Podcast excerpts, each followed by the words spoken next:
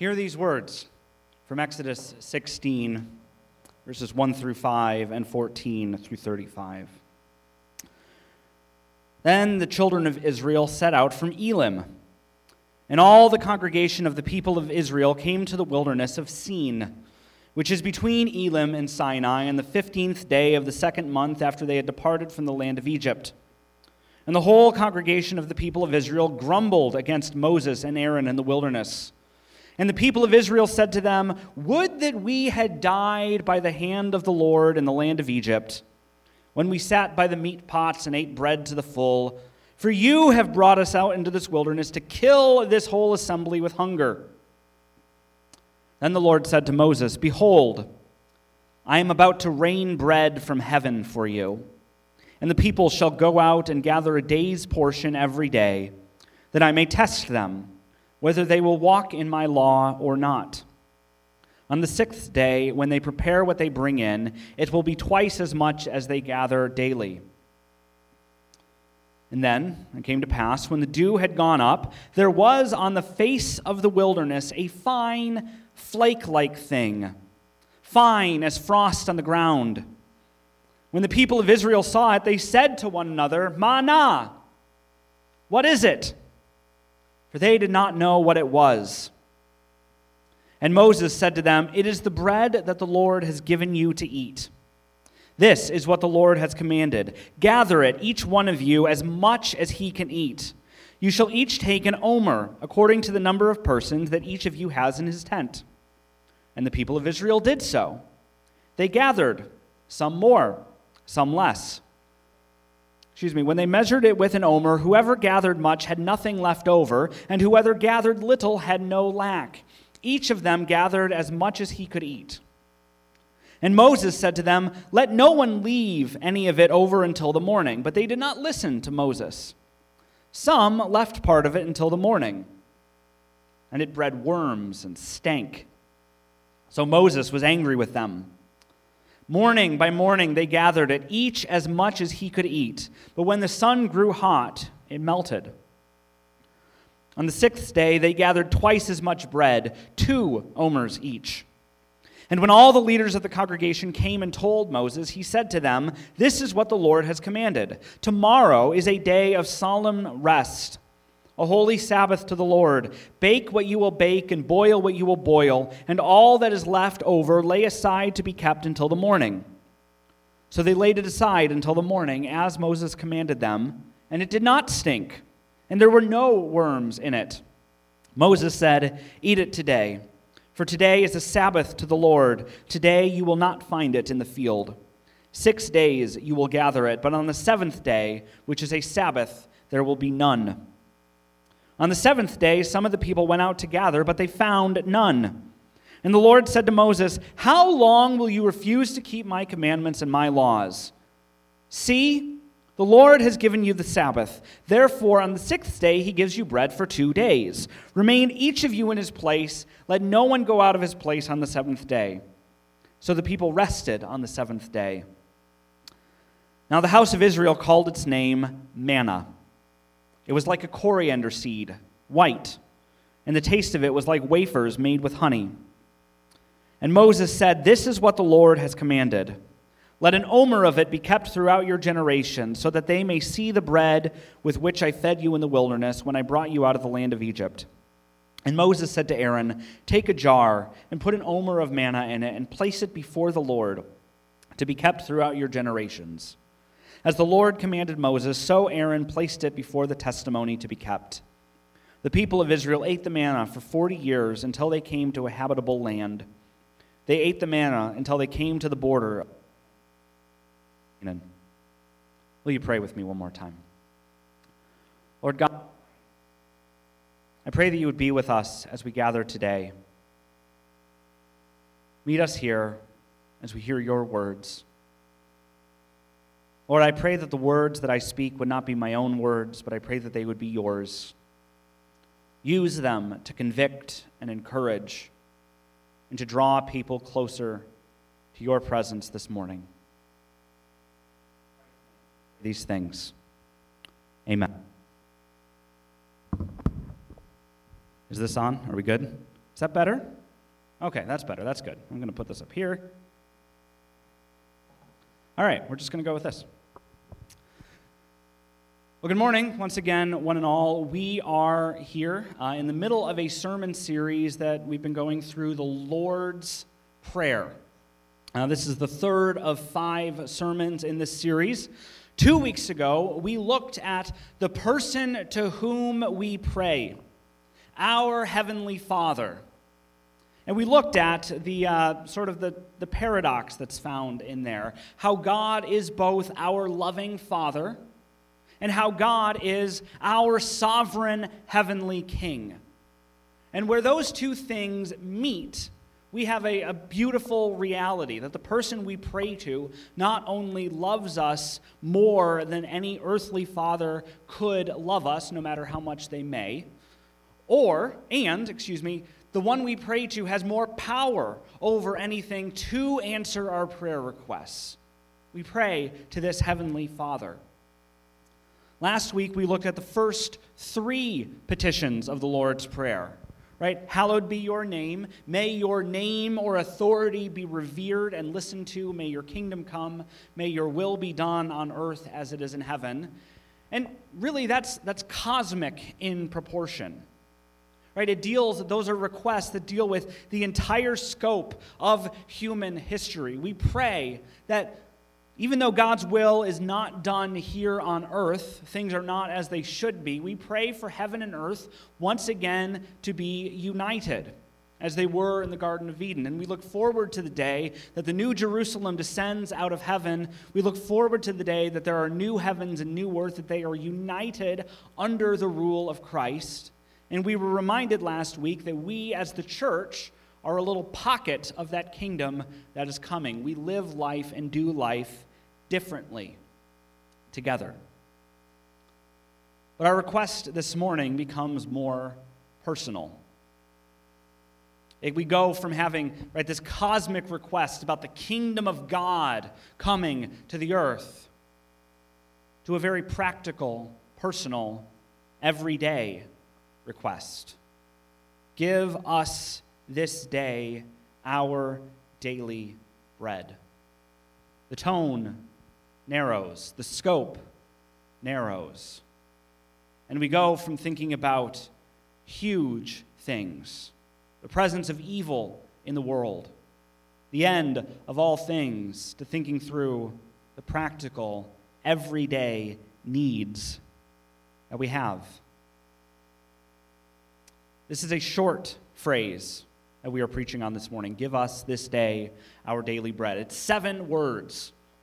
And I want to preach through, if I can, not quite word by word, because there's a couple repeated ones, but really focus on each little section of this to see what it teaches us, starting at the end and moving to the beginning. So, first, give us this day our daily bread. Why, why bread? When we, when we think about bread, we think about you know, one item on a list of groceries that we have to go buy, right? I have to go to the store, I have to buy eggs, I have to buy milk, I have to buy bread, I have to buy, you know, some fruit or something. You know, it's just one of these things on a list. That's not really what it's talking about here. It's not talking about a grocery item. The word bread here really is, it means it's talking about all food. In the Old Testament specifically, right, in the, you know, in the language that Jesus would have been speaking, bread can mean, right, a loaf of bread, but it more often than not means food. The thing that we eat every day, whether it's literal bread with all of its gluten and all of that stuff, or whether it's, you know, some meat, whether it's some fruit, all of it is bread. We talked about this a little bit uh, a few weeks ago in our Ruth series. The city of Bethlehem, as you, as you may remember, means, its name means house of bread. And one of the central kind of ironies throughout the, at least the first chapter of the book of Ruth is that there was a famine in Bethlehem. There wasn't any food, there wasn't any bread in the house of bread. So when Jesus here encourages his disciples to pray for their daily bread, he's not talking about, hey, you know, don't forget, you know, your portion of bread with your breakfast in the morning. No, it means it's talking about daily needs. I think it's talking about more than food, though. I don't think it's too much to, to import that into this. It's talking about food, yes. It's talking about physical, everyday needs. But in a greater way, I think it talks about all of our needs. While we wait for the kingdom to come, while we wait for God to bring his rule and reign down into this world, we still have daily needs. This is a prayer for God to meet the needs. There's uncertainty day to day about how these needs are met. Most of us don't wake up in the morning and wonder how we're going to feed us or our families for the day. We are fortunate enough to live in one of, the mo- one of the most prosperous times and locations in all of human history and all around the world. That lot has fallen to us.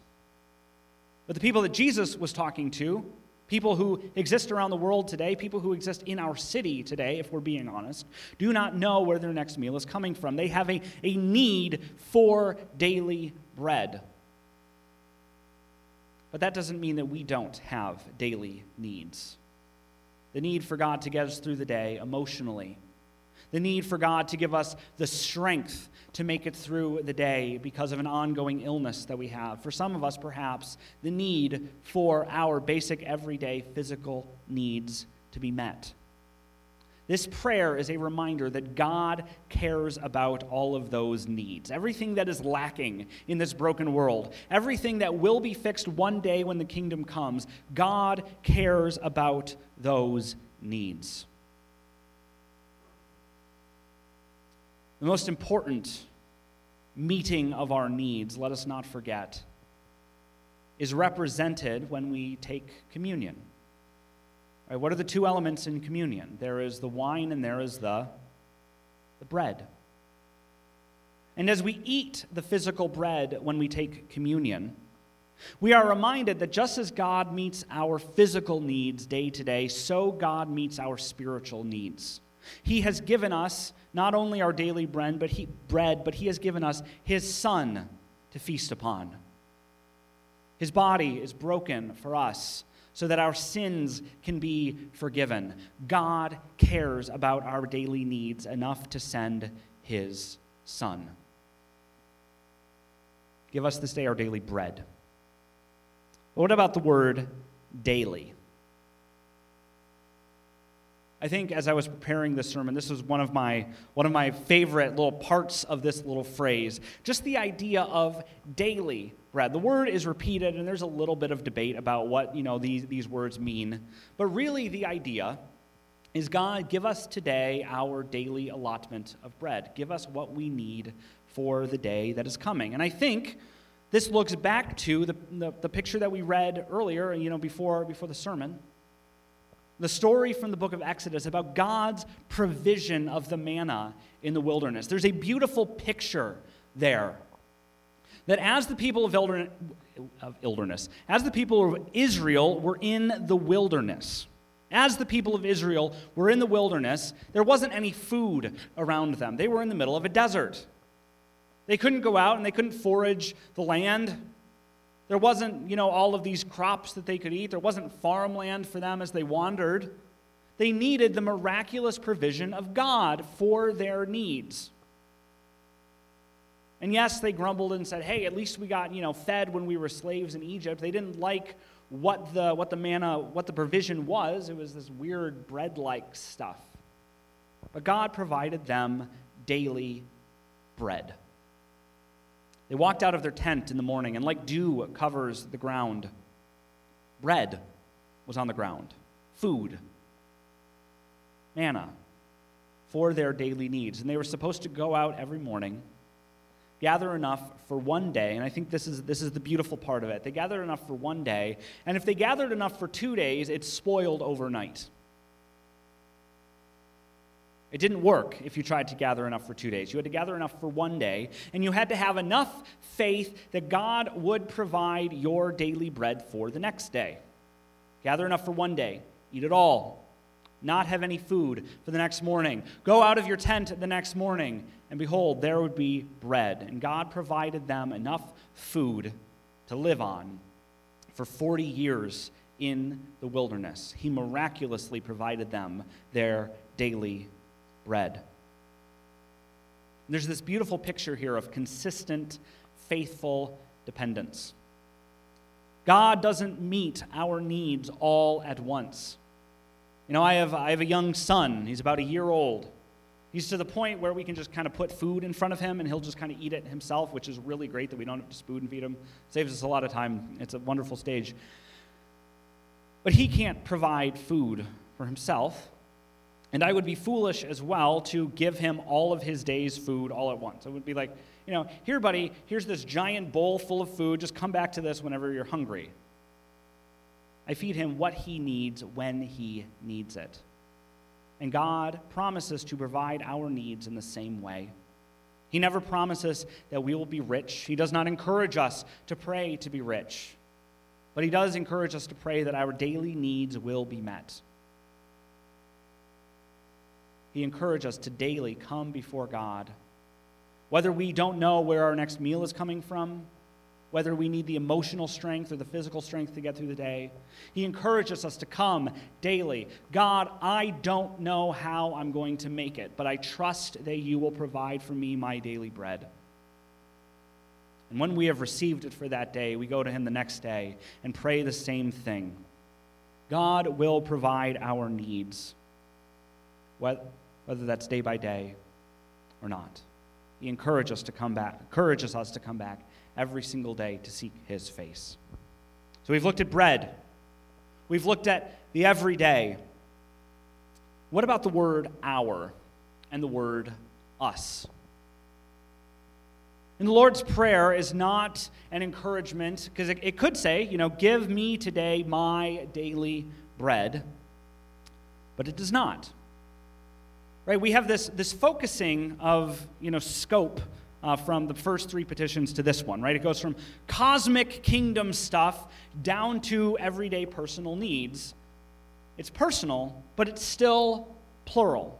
Give us our daily bread. Why?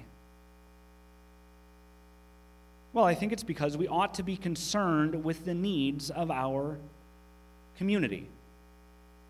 We ought to be concerned with the needs of our church family. We don't just pray that God will give me enough to get me through the day. We are encouraged to pray for the needs of those who are in this room, that they will receive their daily bread. We're encouraged to pray for the needs of those who, have, who aren't able to make it into this room, who are home because of the weather, who are home because of sickness or illness. We are encouraged to pray for their needs, which means we need to know their needs, which means we need to talk to them and ask them what their needs are. How can I pray for you? So, as we go before the throne of God day by day, asking, them, asking Him to provide my daily needs, we go and ask Him to provide the daily needs of those who are around us as well. We are to be concerned with the needs of the community. But also, God might give you someone else's bread. You ever think about that? God might give you someone else's bread. If you ever look at your needs and you wonder why you have more than enough, it may very well be that you're supposed to share it.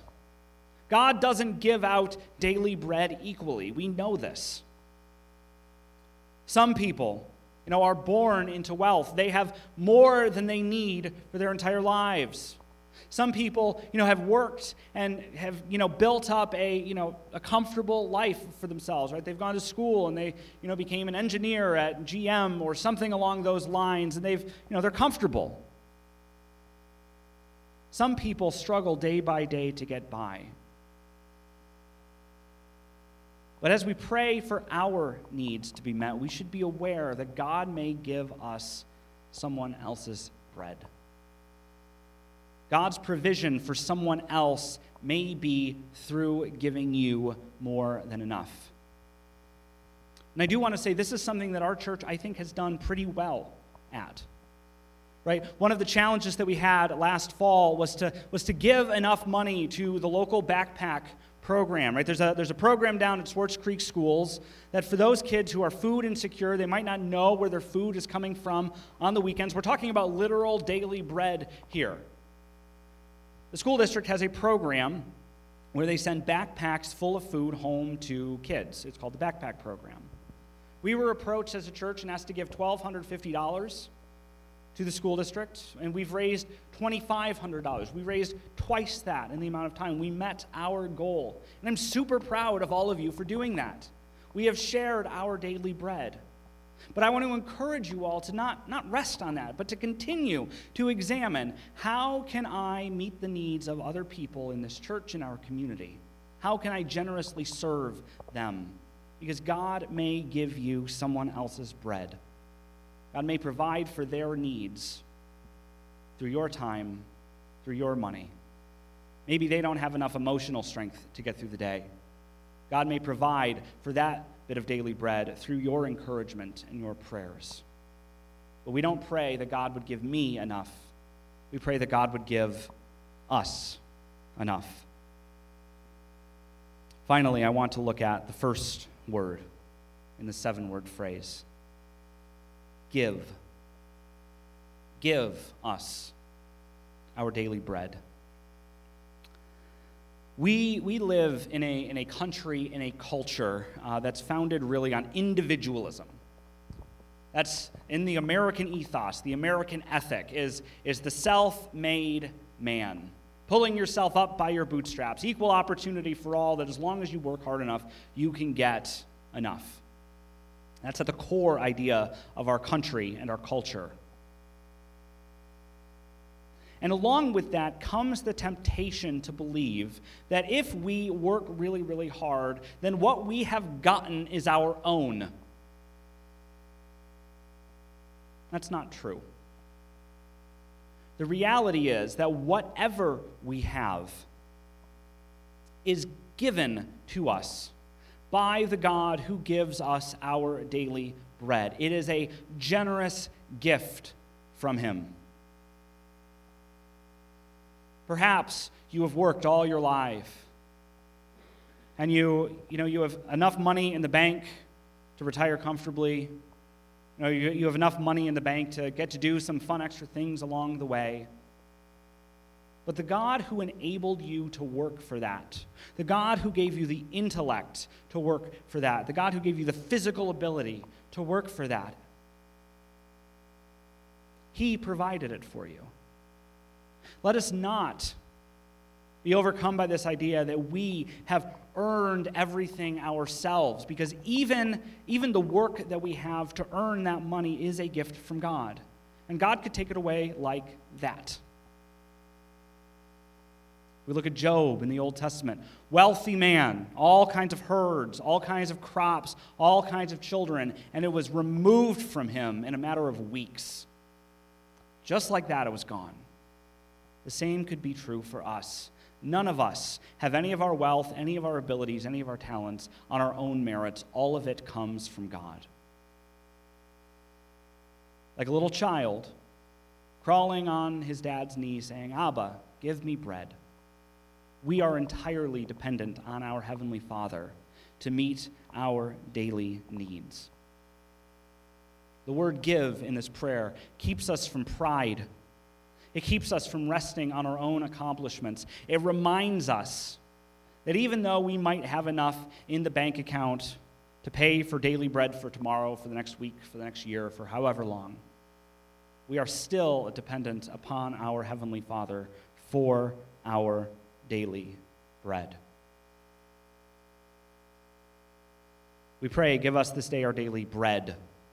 We are reminded that God cares about our physical needs, He cares about our spiritual needs enough to send Jesus Christ, the bread of life, so that we may feast upon Him and be satisfied.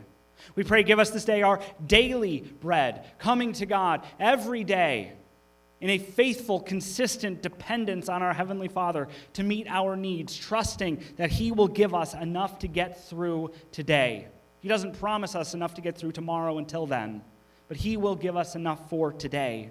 We pray, give us our daily bread. Remembering that we don't just pray for our needs, we pray for the needs of community, of our community, and we are reminded we are reminded that God may provide for the needs of others through us. We may be given someone else's bread to give to them. And we pray, give us this day our daily bread. Being reminded that we cannot work on our own, by our own abilities, for the daily bread that we have, but even the talents that we have to work are given to us by God. We are still utterly dependent on Him to provide our needs. Like a child who needs his father to give him his daily bread, we pray that God, our Heavenly Father, would meet our needs day by day as a community of believers. So now, let us pray together the prayer that Jesus taught his disciples to pray, together saying, Our Father, who art in heaven, hallowed be thy name. Thy kingdom come, thy will be done, on earth as it is in heaven. Give us this day our daily bread, and forgive us our debts as we forgive our debtors and lead us not into temptation, but deliver us from evil. For thine is the kingdom, and the power, and the glory forever. Amen.